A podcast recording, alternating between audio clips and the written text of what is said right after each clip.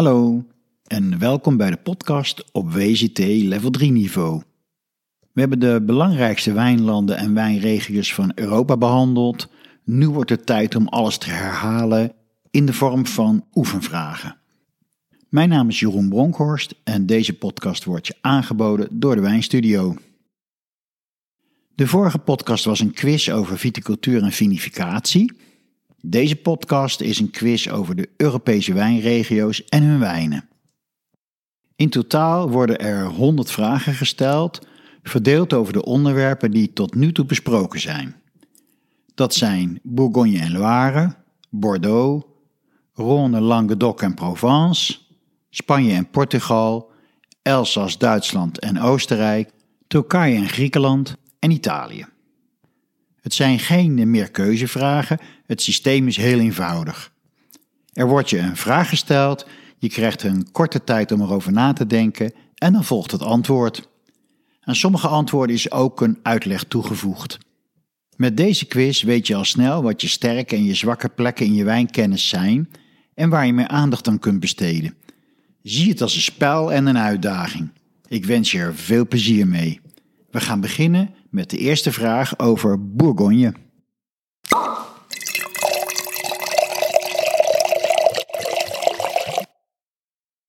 Vraag 1. Tussen welke steden ligt de wijnregio Bourgogne? En het antwoord is tussen Dijon in het noorden en Lyon in het zuiden.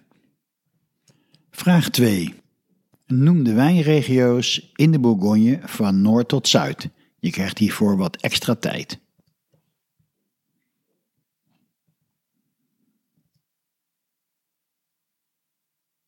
En het antwoord is: van noord tot zuid zijn de wijnregio's in de Bourgogne Chablis, Cotenouille, Côte Chalonnais, Mâconnais, Beaujolais. Vraag 3. Wat zijn de meest gebruikte witte en blauwe druivenrassen in de Bourgogne? En het antwoord is: de witte druivenrassen zijn Chardonnay en Aligoté. En de blauwe druiven zijn Pinot Noir en Gamay. Vraag 4. Hoe heet een wijngaard met slechts één eigenaar?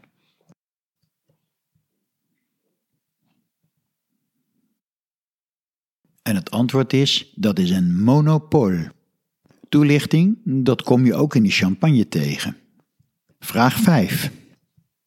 Wat staat er op het etiket van een Grand Cru in de Bourgogne?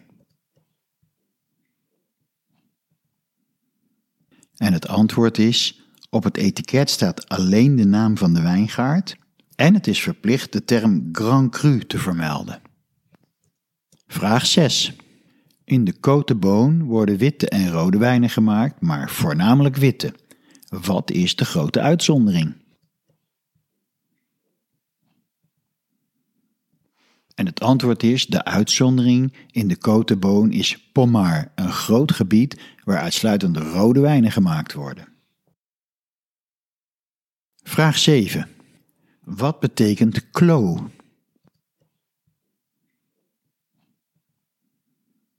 En het antwoord is: een clos is een ommuurde wijngaard.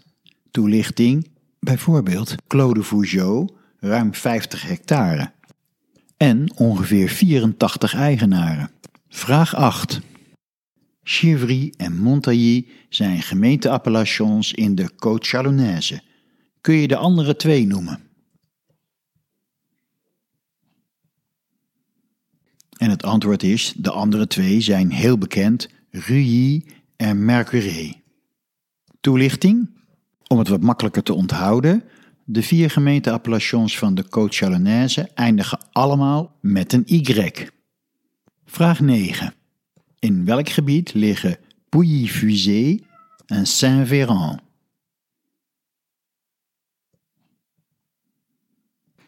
En het antwoord is Pouilly-Fusé en Saint-Véran liggen in de Mâcon. Vraag 10, de laatste vraag over Bourgogne. Wat betekent het woord village op een etiket?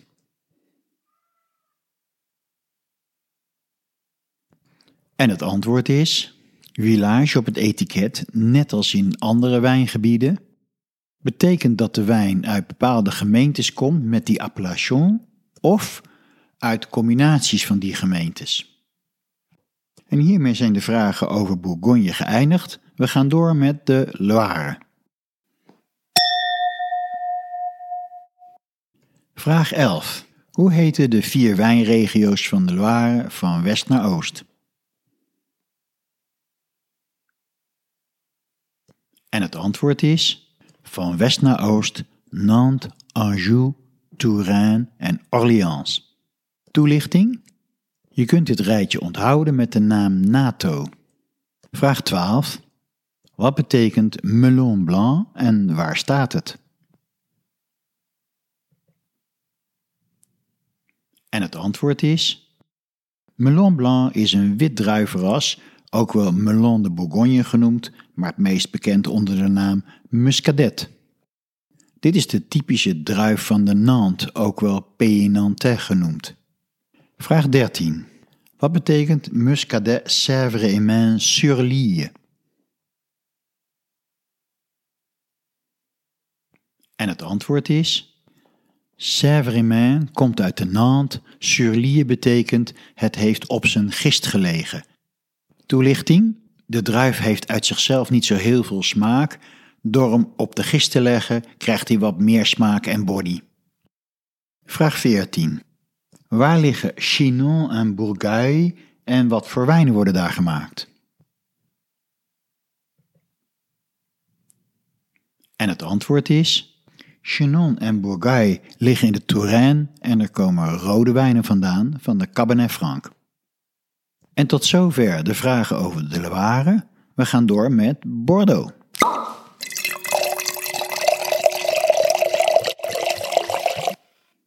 Vraag 15. Wat voor klimaat heerst er in de Bordeaux en wat zijn de grootste problemen van dat klimaat? Je krijgt iets meer tijd hiervoor.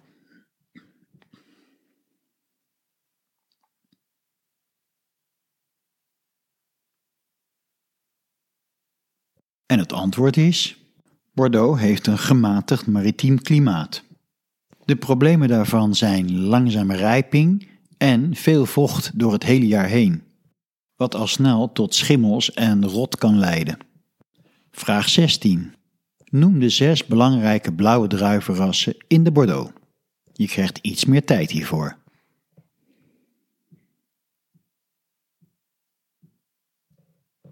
En het antwoord is Cabernet Sauvignon, Cabernet Franc, Merlot, die waren natuurlijk makkelijk. En dan nog Petit Verdot, Malbec en Carmenère. Vraag 17. Hoe heet een eikenhouten vat in de Bordeaux en wat is de inhoudsmaat? En het antwoord is: Een wijnvat in de Bordeaux heet barrique en de inhoudsmaat is 225 liter. Vraag 18. Noem de drie belangrijke witte druivenrassen in de Bordeaux.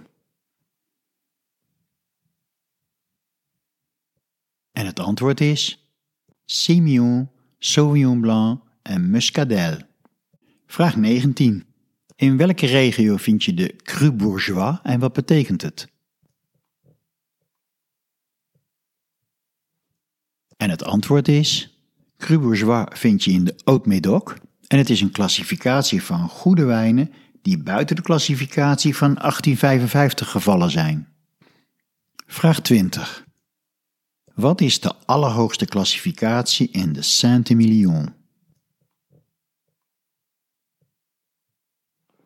En het antwoord is: dat is Saint-Emilion Premier Grand Cru Classé A. Vraag 21. Wat weet je te vertellen over de klassificatie van de Pomerol?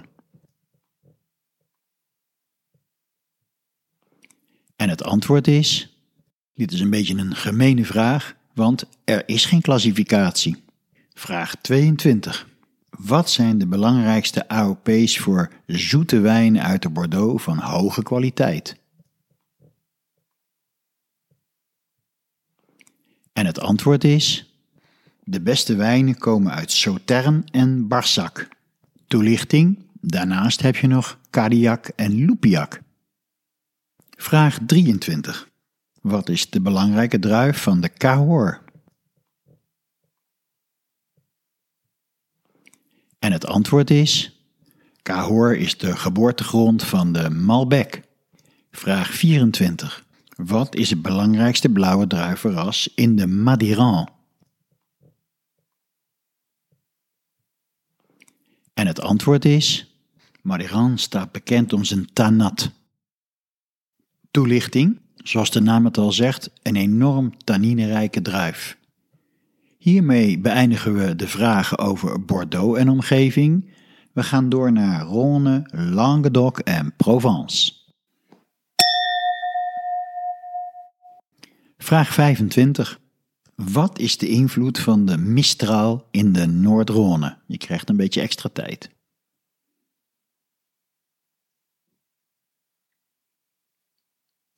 En het antwoord is: Mistral is de keiharde wind die van noord naar zuid door het dal blaast. Nummer 1 invloed is verkoeling. Nummer 2 invloed is het blaast alle druiven droog als het nat en vochtig is. Nummer 3 invloed is het kan de druivenstokken ernstig beschadigen. Vraag 26. Welke druivenrassen staan in Côte en Condrieu? En het antwoord is: in Côte staat Syrah, in Condrieu staat Viognier. Vraag 27. Hoe heet de regio met de krachtigste rode wijnen? En welke druiven worden voor deze wijn gebruikt? En het antwoord is: dat is de Hermitage, gebaseerd op de Syrah-druif. Toelichting: Vroeger werd die wijn, om hem wat te verzachten, aangelengd met witte wijn van de Marsan en Roussan, maar tegenwoordig gebeurt dat bijna niet meer. Vraag 28. Wat is de belangrijkste appellation in de Zuid-Rhône? En het antwoord is, dat is Châteauneuf-du-Pape. Vraag 29.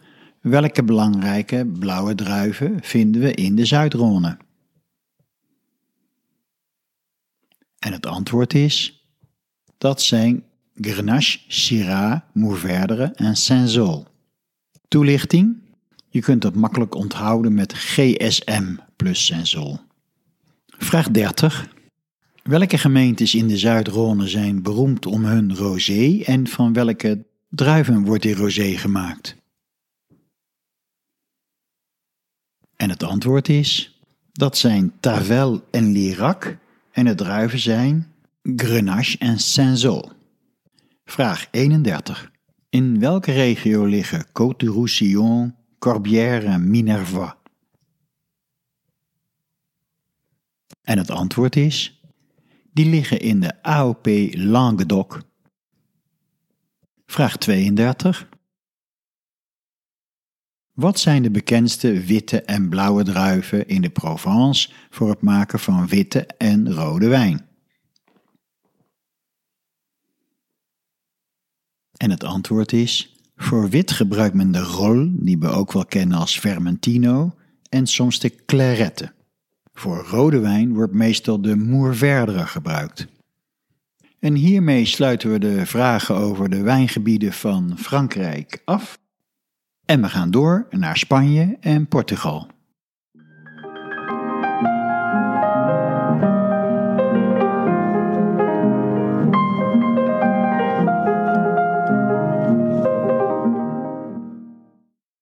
Ik hoop natuurlijk dat je van veel vragen het goede antwoord wist. Zo niet, dan hoop ik dat het je stimuleert om nog eens een beetje lekker te gaan leren. Uiteindelijk, waar je het ook voor gebruikt, het maakt je wijnleven altijd interessanter. Spanje, vraag 1. Welk klimaat heerst er in La Mancha?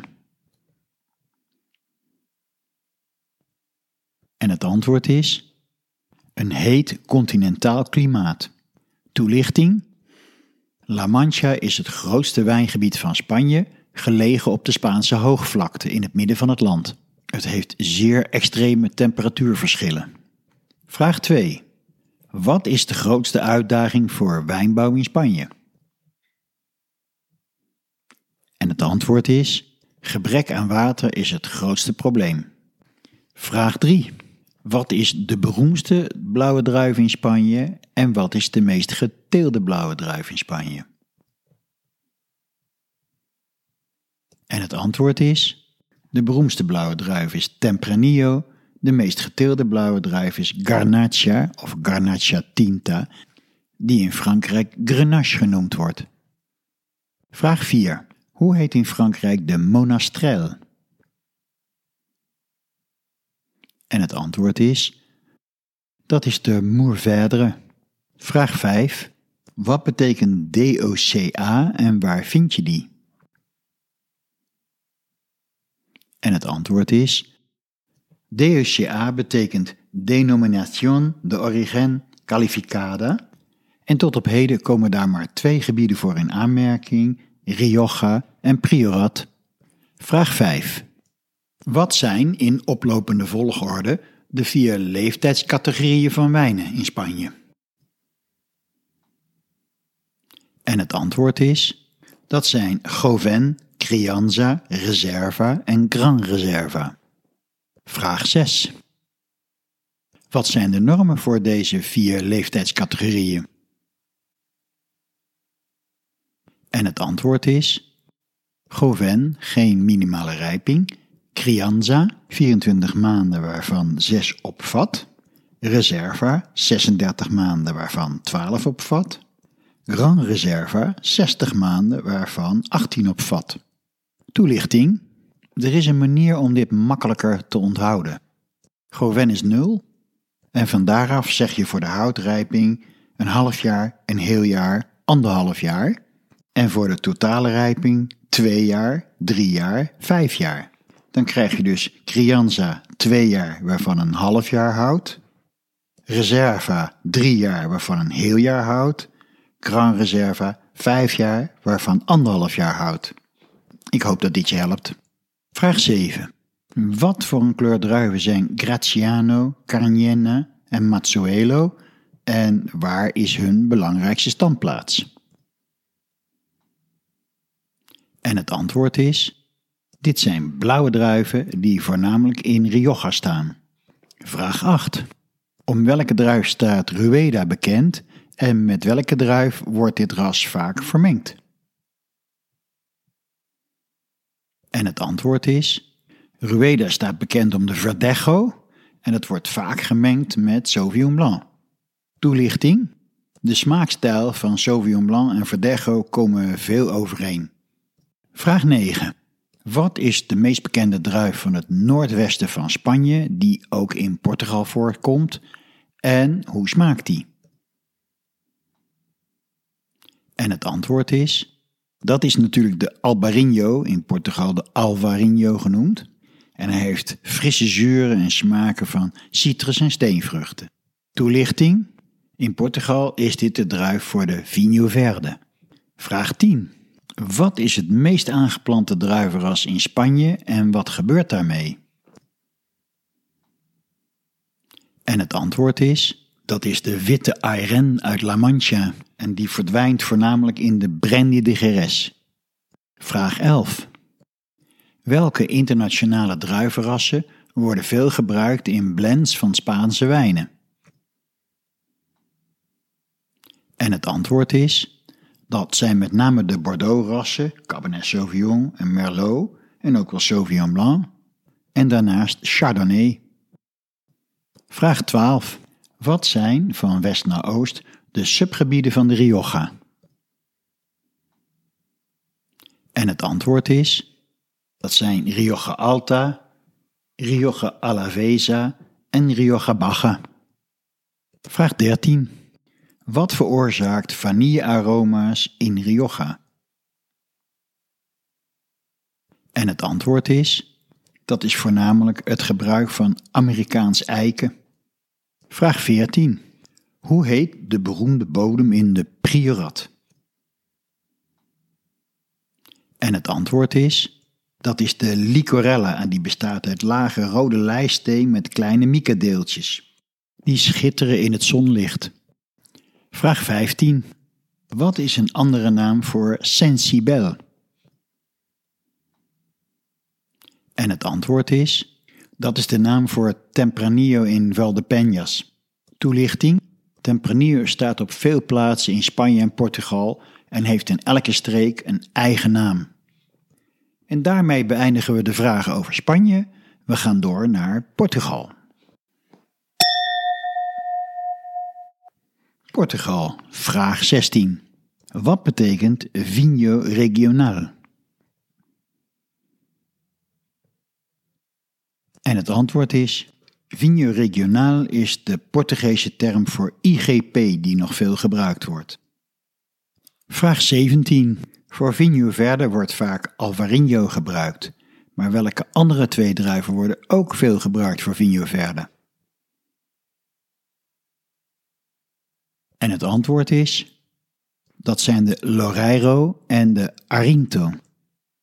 Vraag 18. Wat is de beroemdste druif van de Douro, de Douro zoals we in Nederland ook wel zeggen?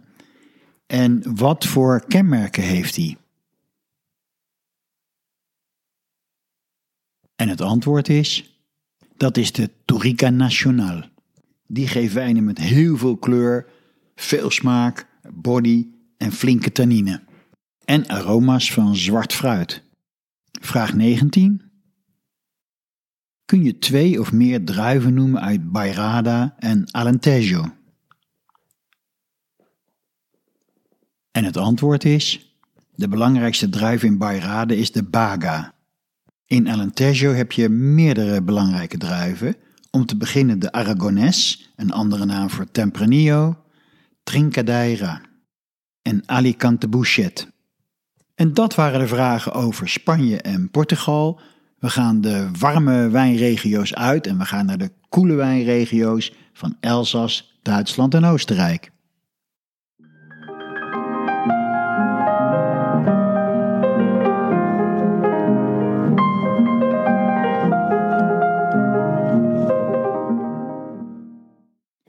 We starten met de Elzas. Vraag 1. Wat zijn de drie AOP's in de Elzas? En het antwoord is AOP Alsace, AOP Alsace Grand Cru en AOP Crémant d'Alsace. Vraag 2. Wat zijn twee andere belangrijke aanduidingen op het etiket en wat betekenen ze? Ik geef je iets meer tijd.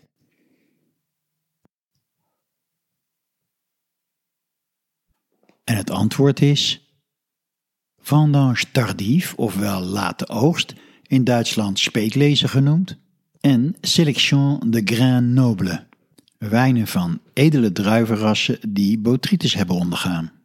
Vraag 3. Wat zijn de vier edele druivenrassen in de Elzas? En het antwoord is: dat zijn Riesling, Muscat, Gewürztraminer en Pinot Gris, druiven voor de Grand Cru wijnen. Vraag 4.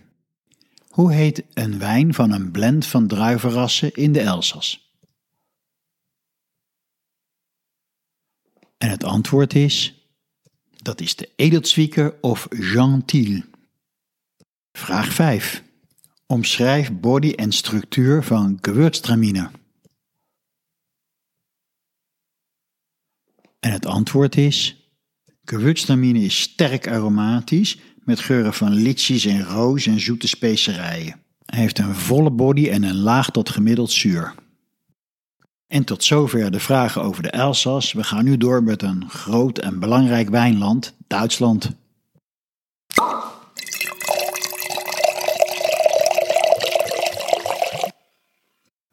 Vraag 6. Wat is het grootste probleem van het klimaat in Duitsland en wat voor gevolgen heeft dat? Ik geef je een beetje extra tijd. En het antwoord is: het grootste probleem in Duitsland is natuurlijk de koelte. Het gevolg is: de druiven kunnen moeilijk afrijpen en door nachtvorst in de lente kunnen de knoppen kapot vriezen. Vraag 7. Volgens welk principe zijn de kwaliteitswijnen ingedeeld? En het antwoord is: kwaliteitswijnen zijn ingedeeld naar het suikergehalte tijdens de oogst, Toelichting. In feite geeft het natuurlijk suikergehalte de rijpheid van de druiven aan. Of komt het er in ieder geval min of meer mee overeen. Vraag 8. Benoem van laag naar hoog de predikaatswijnen. Ik geef je iets meer tijd.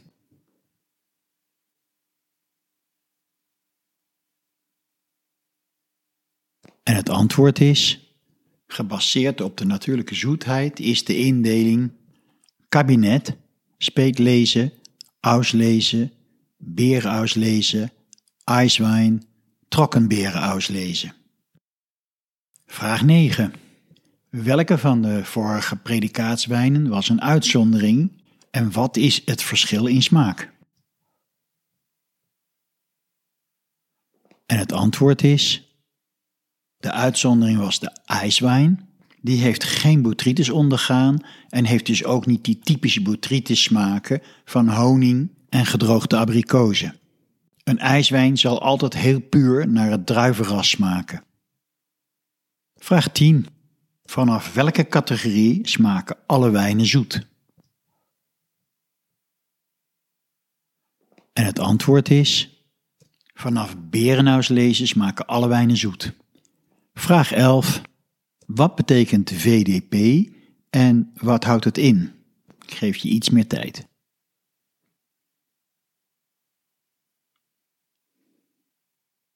En het antwoord is: VDP staat voor Verband Deutsche Predikaatswijnguter. Het is een samenwerkingsverband van de beste Duitse wijnproducenten. Vraag 12. Hoe heten de beste wijnen van het VDP en hoe kun je ze op de fles herkennen? En het antwoord is: de beste wijn heet de Grosses. Je kunt ze herkennen aan de letters GG en het druiventros die in relief op de flessenhals worden aangebracht. Vraag 13. Wat is een andere aanduiding voor speetburgunder op het etiket en waarom doet men dat? En het antwoord is: Speetburgunder wordt vaak Pinot Noir genoemd. Dat is omdat in een hoop landen mensen moeite hebben met de Duitse taal. Pinot Noir gaat mensen een stuk makkelijker af. En het is een bekende naam. Vraag 14. Wat is, naar Riesling, het meest geteelde druivenras en wat voor kwaliteit wijnen geeft dat? En het antwoord is het tweede druivenras van Duitsland is de Müller-Thurgau en het geeft wijnen van niet zo hoge kwaliteit die overal in Duitsland gedronken worden. Vraag 15. Wat is de bekendste druif van Franken en hoe heet de fles waarin die gebotteld is? En het antwoord is: de typische druif van Franken is de Sylvaner en die wordt gebotteld in een boksbeutel, een platte wijnfles. Vraag 16. Waar liggen Piesport en Bernkastel en wat voor type wijnen komen hier vandaan? En het antwoord is: die liggen in de Mosel, meer precies de Mittelmosel. Hier komen Rieslings vandaan met een lichte body, minder alcohol en duidelijk meer zuur. Vraag 17. Wat zijn de beroemde gemeentes van de Rheingau? En het antwoord is: dat zijn Johannesberg en Rüdesheim. Toelichting: Schloss Johannesberg is het beroemdste wijnkasteel van Duitsland. Vraag 18. Wat is het grootste wijnbouwgebied van Duitsland en welke twee druivenrassen komen daar het meeste voor? En het antwoord is: Rijnhessen is het grootste wijnbouwgebied en daar staat voornamelijk Müller-Thurgau en Riesling. En de laatste vraag over Duitsland, vraag 19. In welke wijnregio vind je de meest rijpe speekburgunders die vaak ook houtgelagerd worden? En het antwoord is: het warmste wijngebied van Duitsland is het zuiden van Baden. Daar wordt speekburgunder erg goed rijp en leent zich daarmee ook voor houtlagering. Dat was het wat betreft Duitsland. Nu gaan we naar een andere Duitsstalige wijnregio waar heerlijke wijnen vandaan komen, en dat is Oostenrijk. Wijnland Oostenrijk en hier komt vraag 20. Wat is het meest aangeplante druivenras in Oostenrijk en hoe smaakt een goede kwaliteit wijn daarvan? En het antwoord is de Grüne Veltliner.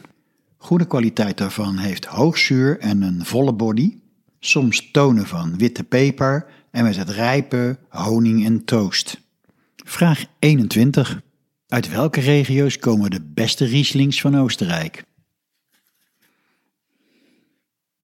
Dat zijn de regio's rondom Wenen, namelijk Kamptal en Kremstal.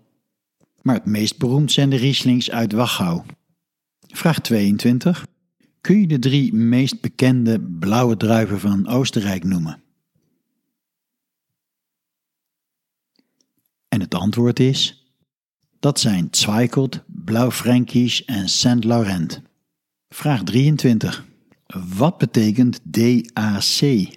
En waar staat het voor? En het antwoord is: DAC betekent Districtus Austria Controllatus en het is een regionaal kwaliteitskenmerk. Vraag 24. De laatste vraag over Oostenrijk. Waar ligt Neusiedlerzee? Wat voor druif is de bekendste daar en wat voor wijnen worden daarvan gemaakt? En het antwoord is: Neusiedlerzee ligt in Burgenland.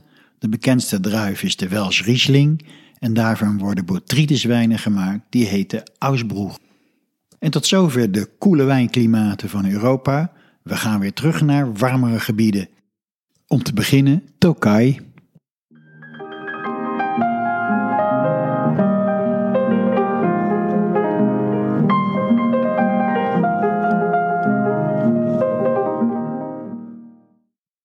Het kleine wijngebied Tokai brengt een belangrijke wijn voort. Vraag 1. Kun je de drie druivenrassen daarvan noemen?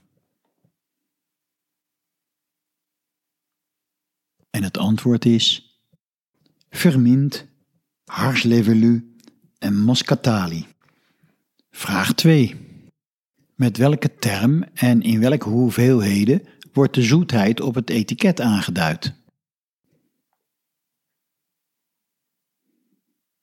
En het antwoord is dat is Putonios, tegenwoordig 5 of 6. Opmerking, vroeger was dat 3 tot 6. En 6 is extreem zoet. Vraag 4. Wat is een Tokai Samarotni en hoe smaakt die? En het antwoord is: Samarotni betekent zoals het komt en hij kan zowel droog als zoet smaken, maar altijd met kenmerken van botrytis. Vraag 4. Wat is Tokai Azu? En het antwoord is: Tokai Azu is een basiswijn van gezonde druiven waarbij putonios toegevoegd worden. Vraag 5. Wat is Tokai Essentia? Ook wel nectar genoemd.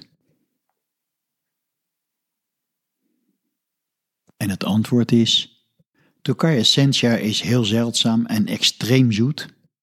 Opmerking: de wijn wordt gemaakt uitsluitend van botrytis druiven en kan wel een eeuw goed blijven.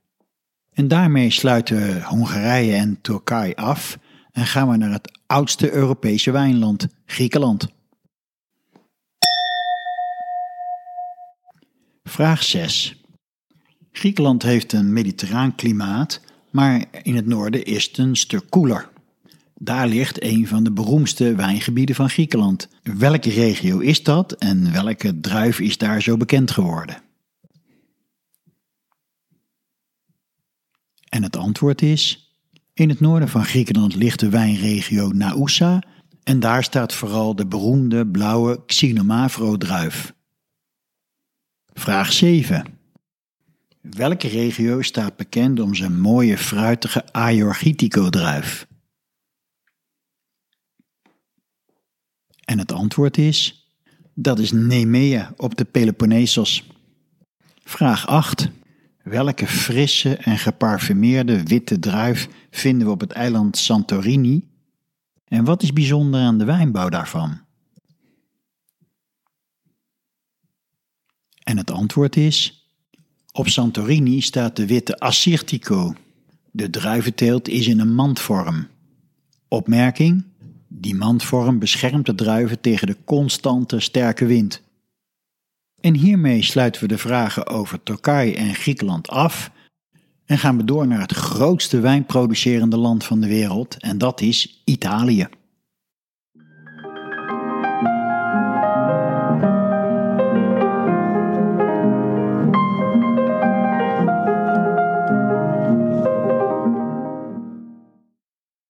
We beginnen de vragen over Italië met de wijnwetgeving en daarna gaan we Italië door van noord naar zuid.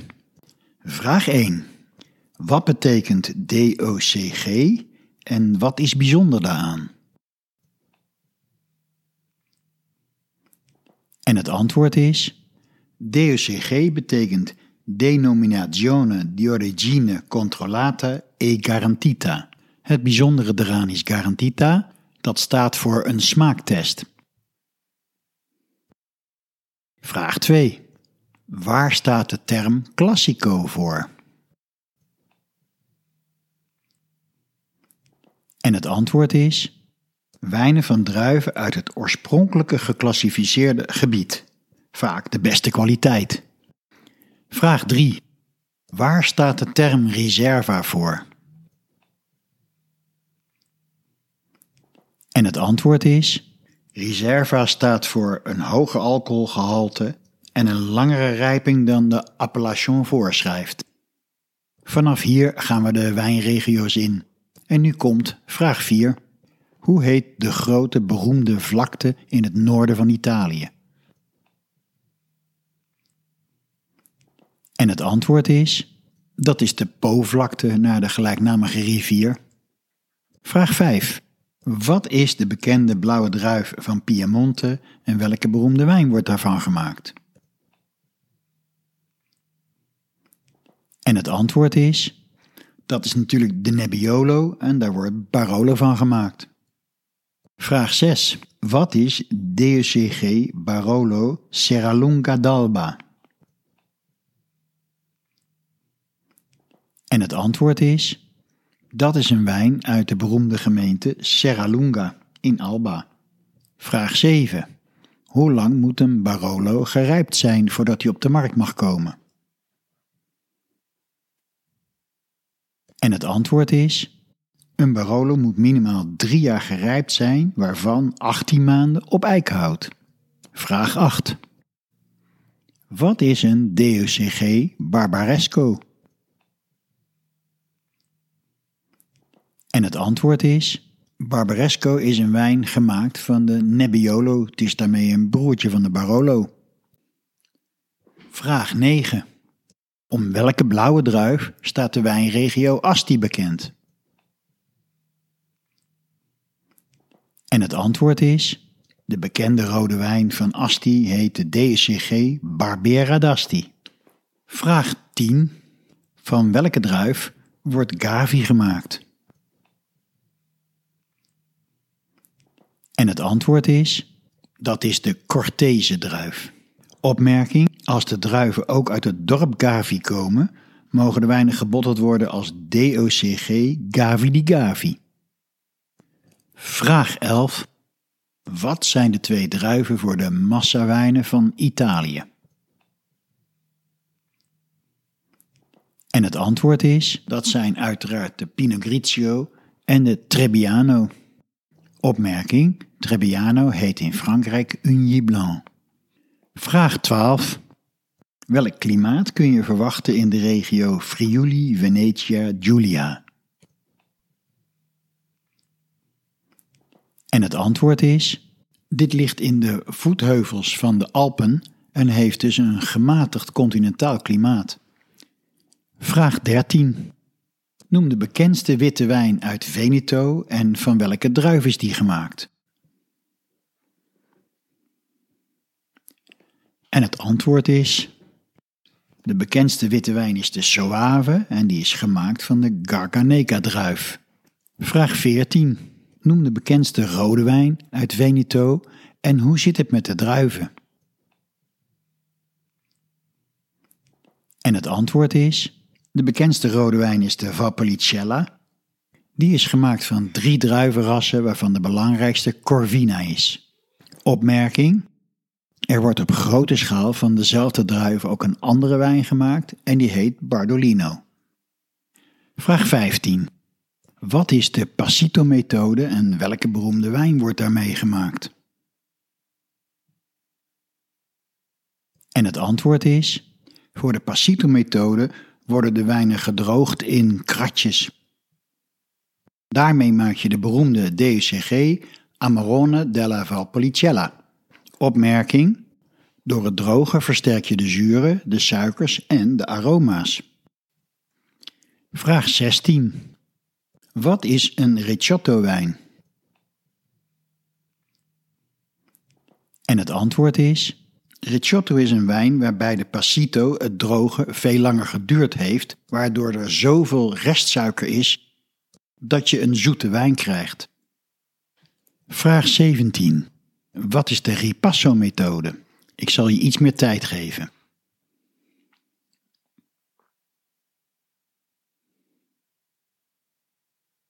En het antwoord is: bij de ripasso-methode voeg je de gistende druivenschillen van de Amarone-wijn toe aan een gewone Valpolicella. Daarmee start een tweede vergisting en in feite is de Valpolicella geupgrade. Vraag 18. Welke druif is de basis van de Vino Nobile di Montepulciano? En het antwoord is Sangiovese. Opmerking: dit is de wijn die gemaakt is in het dorpje Montepulciano in de Chianti-streek. En daar is natuurlijk Sangiovese de belangrijkste druif. Vraag 19. Uit welke wijnregio komt de DOC Orvieto en van welke druif is die gemaakt? En het antwoord is: Orvieto komt uit Umbrië, gemaakt van Grecetto en Trebbiano. Vraag 20. Hoe heet de bekende wijn uit de Marke?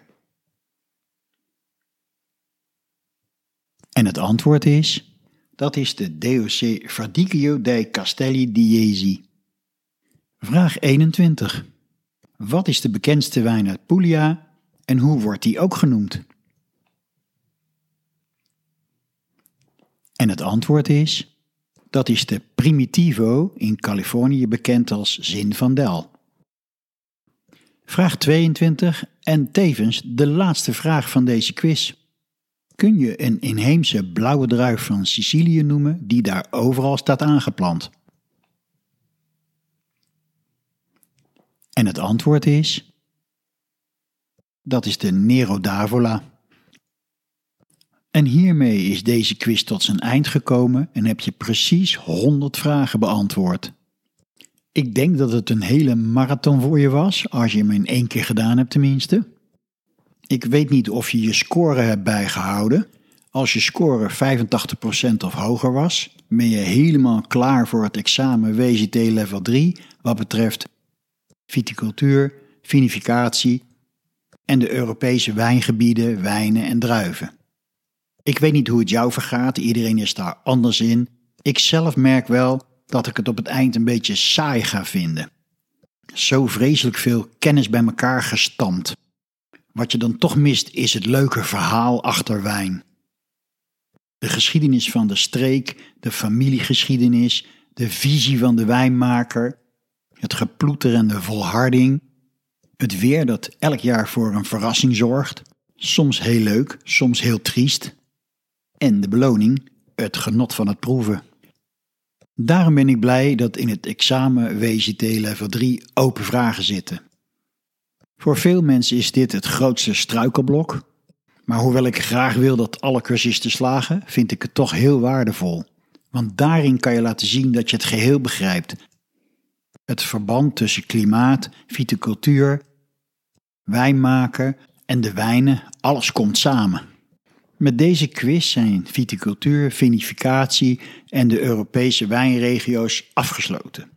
Hierna gaan we door met de nieuwe wereld en daarna mousserende wijnen en versterkte wijnen. Uiteindelijk sluiten we af met een hele examenoefening.